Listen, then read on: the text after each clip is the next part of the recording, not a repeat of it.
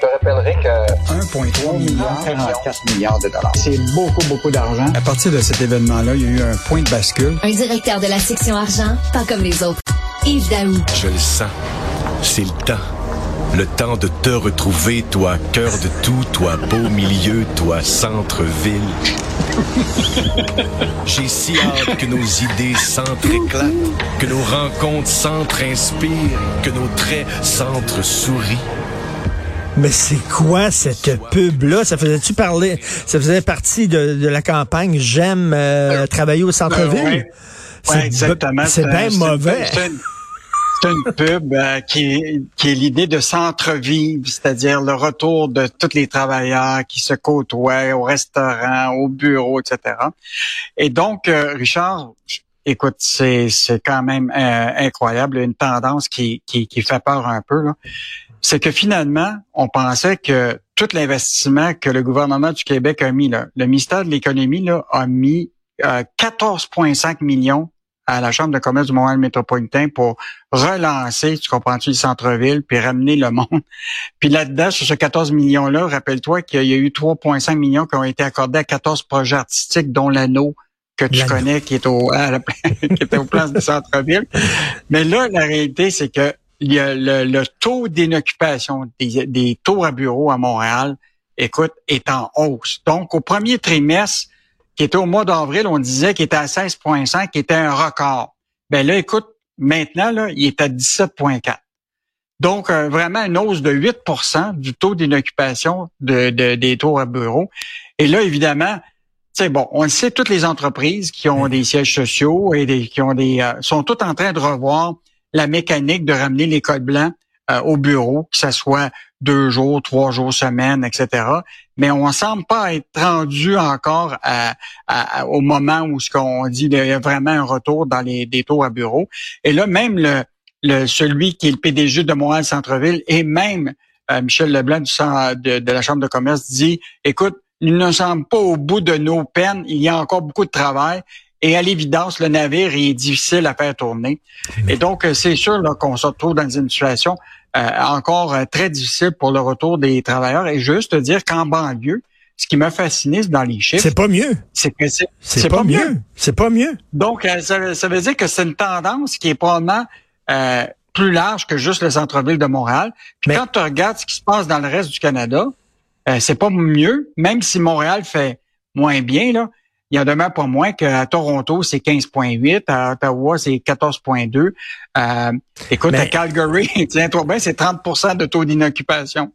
Mais écoute, là, euh, un employeur, puis ça, ça serait intéressant de voir, euh, je sais pas, un avocat, parler à un avocat là- là-dessus, ça pourrait peut-être faire l'objet d'un- texte. Est-ce que tu as le droit comme employeur d'obliger tes employés à venir au bureau?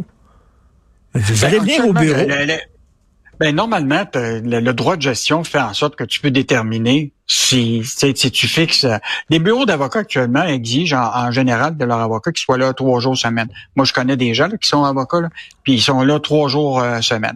Mais euh, même Desjardins là, euh, est passé de une à deux journées de travail au bureau minimum par semaine depuis le 18 septembre. Euh, Il y a un paquet de gens qui ont commencé, même le CN force ses employés à Montréal à trois jours semaine. Mais tu as des compagnies comme CGI, par exemple, qui imposent pas de minimum. C'est-à-dire qu'ils souhaitent un horaire flexible, mais c'est sûr que ça dépend du type de- d'emploi. tu sais, c'est sûr que l'école bleue, là, oublie ça, là, tu peux pas euh, servir tes clients euh, dans un commerce à partir de la maison. Mais tous ceux qui sont d'école bleue, bien évidemment, tu sais, en domaine de l'informatique, probablement que c'est plus euh, facile de travailler de la maison. Mais ce qui me fascine, Richard, puis ça, ça serait peut-être intéressant de savoir, c'est tous les édifices à bureau du gouvernement canadien et québécois. Écoute, le gouvernement du Québec met 14 millions pour faire en sorte qu'on ramène le monde au centre-ville, mais est-ce que les fonctionnaires, eux autres, sont de retour dans Ben leur oui. bureau?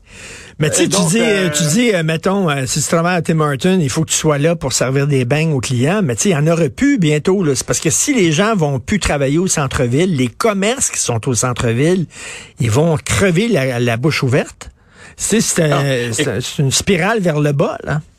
Mais Ripshop, et un des, des impacts là, que j'ai remarqué, il y a des gens qui me disent qu'ils travaillent, eux autres, là, ils sont retournés à leur bureau, mais quand ils, voulaient, ils veulent aller manger au restaurant, là, les prix ont tellement augmenté, Ben oui. tu comprends-tu, que parce qu'il y a moins de monde. Donc, les commerçants ou les, en tout cas les restaurants augmentent leur prix. On le sait avec l'inflation.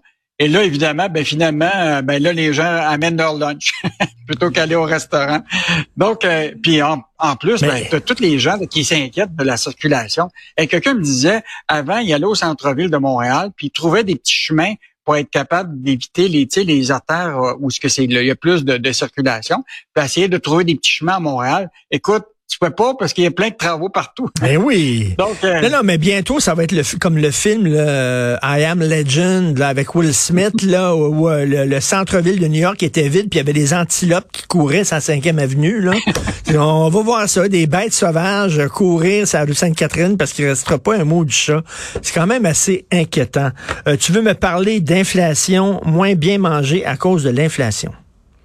Donc, tu connais Sylvain Charlebois, Richard, qui est le spécialiste dans l'alimentation. Et lui, le laboratoire de l'Université d'Alousie mène tout le temps des sondages. Et là, ils ont fait un sondage auprès de 5000 Canadiens, dont à peu près 1300 Québécois. Et ce qui ressort, c'est que on le sait, là, avec l'inflation, les gens ont changé complètement leur habitude de consommation à l'épicerie. Euh, mais ce qui est encore plus intéressant, c'est que là, ils accordent de moins en moins d'importance à l'élément nutritionnel, puis beaucoup plus au prix. Donc, 50% des Québécois privilégient leur, le prix qu'à la qualité de leur alimentation, puis ils sont 58% à se préoccuper de, leur santé à long terme compte tenu de la diminution de la qualité de ce qu'ils achètent. Écoute, il y a au moins 50% des gens qui achètent moins de viande depuis euh, les 12 derniers mois. Tu comprends-tu? Parce que je sais pas si tu as vu récemment, mais le prix de la viande augmente de façon euh, astronomique. Donc, les gens ont diminué euh, leur, quantité de, de, viande. Et ce qui est encore plus intéressant, c'est que les jeunes sont plus préoccupés pour leur santé à long terme.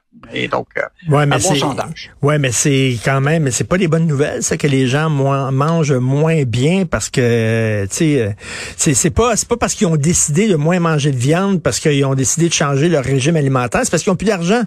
La viande coûte trop cher la déclaration de Sylvain Charlebois que, que Charlebois que j'adore, c'est les gens se sentent extrêmement vulnérables et ça paraît, ils font ce qu'ils peuvent avec l'argent qu'ils ont.